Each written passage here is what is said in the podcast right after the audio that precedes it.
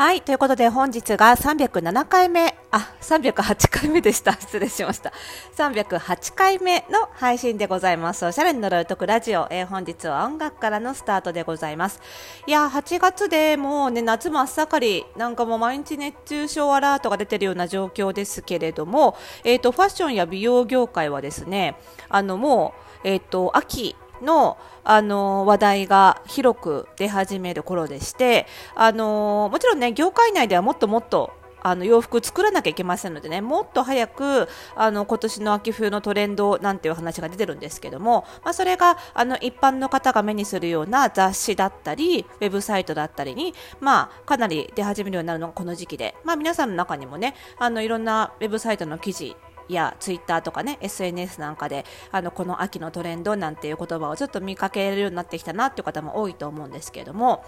あのー、今年はねあの秋冬はあのファッションもそしてメイクもなんですけどあのやっぱりねドレスアップ志向っていうのが一つのキーワードになってきてますね。これファッションだけだったらうん全体的な大きなトレンドとしてどうかなって、まあ、トレンド1個じゃないのでねいろんなトレンドがあるのでどうかなドレスアップってどうかなって思うんですけどあのちょうどね今日ねあの資生堂さんが発表したあの2021年秋冬のトレンドメイクアップヘアっていうね記事の中であのメイクに関してもあのドレスアップちょっと外に出かけたい楽しみたいみたいな気持ちの高まりの表れとしてドレスアップっていうのがあのかなりねトレンドとしてきそうだよみたいなことがあって。で、まあ、こういう場合ねメイクとファッションが両方あの共通するトレンドを出してきた時っていうのはまあ結構確実なんですよね外さないでしょうということで、まあ、確実にあの本当にみんなの気持ちとしてねやっぱりドレスアップするファッションだったりメイクっていうのがあの今年の秋冬は新鮮に感じられて人気になるっていうのは、まあ、ほぼほぼ外さないかなっていう感じなんですよね。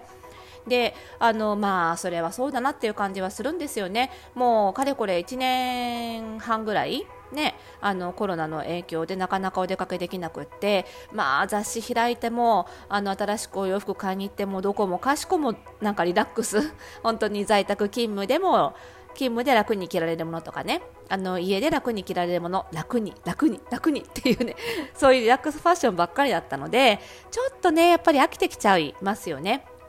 であとはこれねやっぱり飽きて来ている人だけでなくやっぱりそろそろちゃんと予想を追わなきゃだめだと思うんですよ。これはメンタルヘルス的にもそうですね。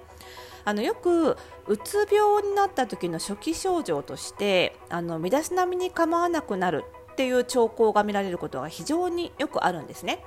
あのすごく今まで身だしなみ気を使ってきた人が突然なんか疲れたような感じで髪の毛もボサボサだしメイクも全然してないし洋服もぐちゃぐちゃだしお風呂入ってんのかなみたいになってきた時はちょっとやばいと思ってねっていうことは結構あの企業研修なんかでもよくお話しするあの他者から見て非常に分かりやすいちょっとメンタル的に危ないかなっていう兆候なんですけどこれね逆も言えるんですよつまりそのメンタルが危なくなって身だしなみに構わなくなるっていうこともあるし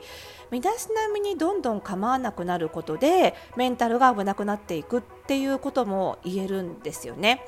で特にあの在宅勤務の方ねあの今またあのかなりコロナウイルスの感染拡大状況が悪化してまた在宅に戻ったよっていう方も多いと思うんですよ、この8月にね、ちょうど夏休みもあるし、8月いっぱい在宅にしようかなんて言って、在宅になったって方多いと思うんですけど、そういう方はね、あのー、ぜひね、あのー、ちゃんと着替えてほしいんです、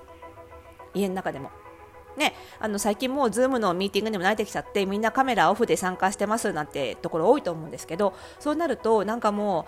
うパジャマのままそのままずっと一日だらっと過ごしがちじゃないですか。なんですけどそこでちゃんと朝始業の時に着替える。で仕事が終わったらあのまたリラックススタイルに着替えるっていうねこの人間ねやっぱりね生活リズムっっていうのがすごく大事なのでその着替えるっていうのがねそのオンオフのすごくいいスイッチになってるんですよね。でこの生活リズムが崩れ始めるとやっぱりメンタルもガタガタっていくんですね。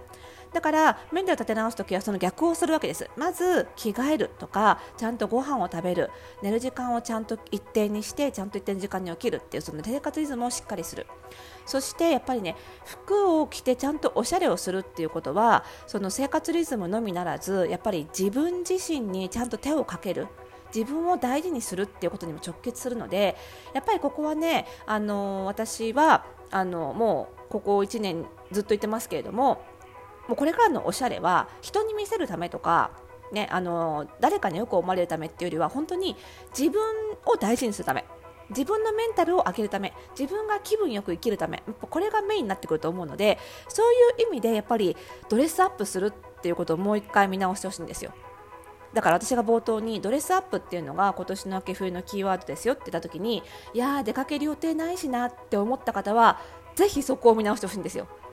誰かに見せるためのドレスアップじゃなくって自分のためにドレスアップするっていうね。その出かける予定がないからこそそのやっぱりね人間なんだな晴れと毛が必要なんですよね。やっぱり華やかにするところとね、日常とがあってこそメリハリがつくのであのそのメリハリがねやっぱり気持ちの張りにつながったりしますのでそういう意味で出かける予定がないからこそなくても自分のためにドレスアップってぜひしてほしいなって思うんです。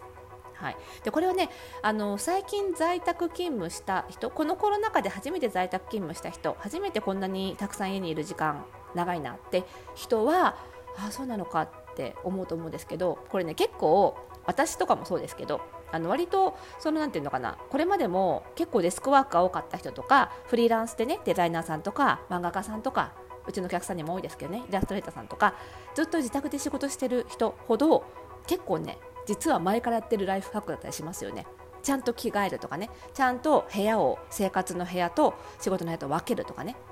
そういうのがあるのでやっぱりねそういう意味で自分のためのドレスアップっていう意味でこれまでのそのドレスアップね、ちょっとドレッシーなファッションがこれまでもね何回も何回も流行ってきましたけどまたこれまでとは違った意味でのドレスアップっていうトレンドはねぜひそのねちょっとしたパーティーってよく言うけどパーティーなんかないなって思う人でもなくてもいいんですよ。やっぱりちょっと予想自分のために予想っていうのはぜひ意識してもらいたいなと思っていて。であのじゃあ具体的に何から始めるかっていうとやっぱりドレスですから、まあ、ワンピースとかがねととっつきやすいかなと思うんですよね。で、ね、私おすすめのアイテムとしてはねあのキャミワンピ。これをねまず押したいなって思うんです。なんでかっていうとまああの時期的に長く着れるっていうのはあります。まず今の時期は半袖のカットソーとかの上に着たりもちろん嫌でなければねあの1枚で着てもいいと思うんですよね。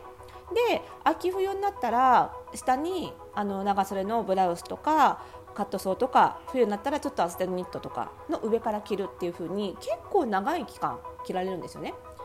でそのキャミワンピ自体がなんかこうサテンでできてたりとかちょっとレース使ってあったりとかしてあのカジュアルなキャミワンピっていうよりは少しお出かけっぽいキャミソキャミワンピを着ていただくとちょっとね気分が上がると思うんですよ。あのあくまでカットソー T シャツとかねラフなものを合わせていただければ結構普段のカジュアル使いもできるのででそんなにあの出かけする機会がないからどうしてもそうドレッシーなものを買う気が起きないなって人にもいいと思いますしちょっとしたドレスアップ気分も味わえるのでぜひねこれはいいなと思って実はあの今月のね8月の私がやってるオンラインサロンの服装心理ラボの月テーマがあの2021年服装心理ラボ流2021年秋冬ファッショントレンド解説というテーマなので実はね、あの昨日会員向けに送ったメールレッスンの中にも、まあ、このトレンドキーワード1つ目の解説をしてその中でおすすめアイテムとして実はキャミワンピはおすすめしてたんですよね。なのでねこれはねあのすぐ今すぐ買えるものとして。でそんなにやっぱり袖付きのワンピース着てる買うよりはね値段も抑えられるのでいいかなっていうことであのご紹介したんですけどね。これあのこのアイテムだけは他にもね服装診ラボのメールレッスンではねあのいくつかアイテム紹介してるんですけどね。あのこのキャミワンピだけは結構いいんじゃないかな来るんじゃないかなと思ってちょっとこのポッドキャストの方でもご紹介したいなと思った次第でございます。ね、やっぱりね、あのトレンドドレスアップもそうなんだけどやっぱりトレンドっていうのもねその自分の装いに対する気持ちを変えるっていう意味でも非常に大事なのであの毎回ね春夏と秋冬はそれぞれ服装診ラボでも解説しています。であのメールレッスンではね今言ったキャミワンピーなんかもどういう着こなしをするかとかねどういうものなのかっていうのも写真込みでメールレッスンでかなり詳しくお伝えしていますし、えー、とまた来週の火曜日と再来週の火曜日はそれぞれまたドレスアップとはまた違ったトレンドキーワードを取り上げてで具体的にどういうふうに取り入れたらいいのかとかねあとは何でこれが流行ったのかっていう背景まあ、今日で言えばねドレスアップっていうのは、まあ、これまでコロナでね家でこもってたからちょっと外に出かけたいって気持ちが表れてるんだよとかね、まあ、そういったことも含めてその背景まで含めて考えると非常にトレンドってまた奥深く楽しめるので、まあ、そういったこともねお伝えしております。なのでねあのちょっとトレンドをまた違う角度で見たいとか本当に、自分のためにおしゃれを深く味わいたいっていう方はぜひねあの非常に面白い内容だと思いますのでね服装心理ラボをご入会いただければ来週から受け取ることができますのでねぜひぜひご入会ください。そしてね服装心理ラボ、えーと、今月は8月の11日にあの月1回のえー、ライブ配信を行います。ライブ配信ではねあの私がまたテーマに沿ってミニ講義をやったりとかあとはね会員同士のおしゃべりも楽しめる会なんですけれども、えーと、今月の、えー、講義テーマは小物のコーデ術と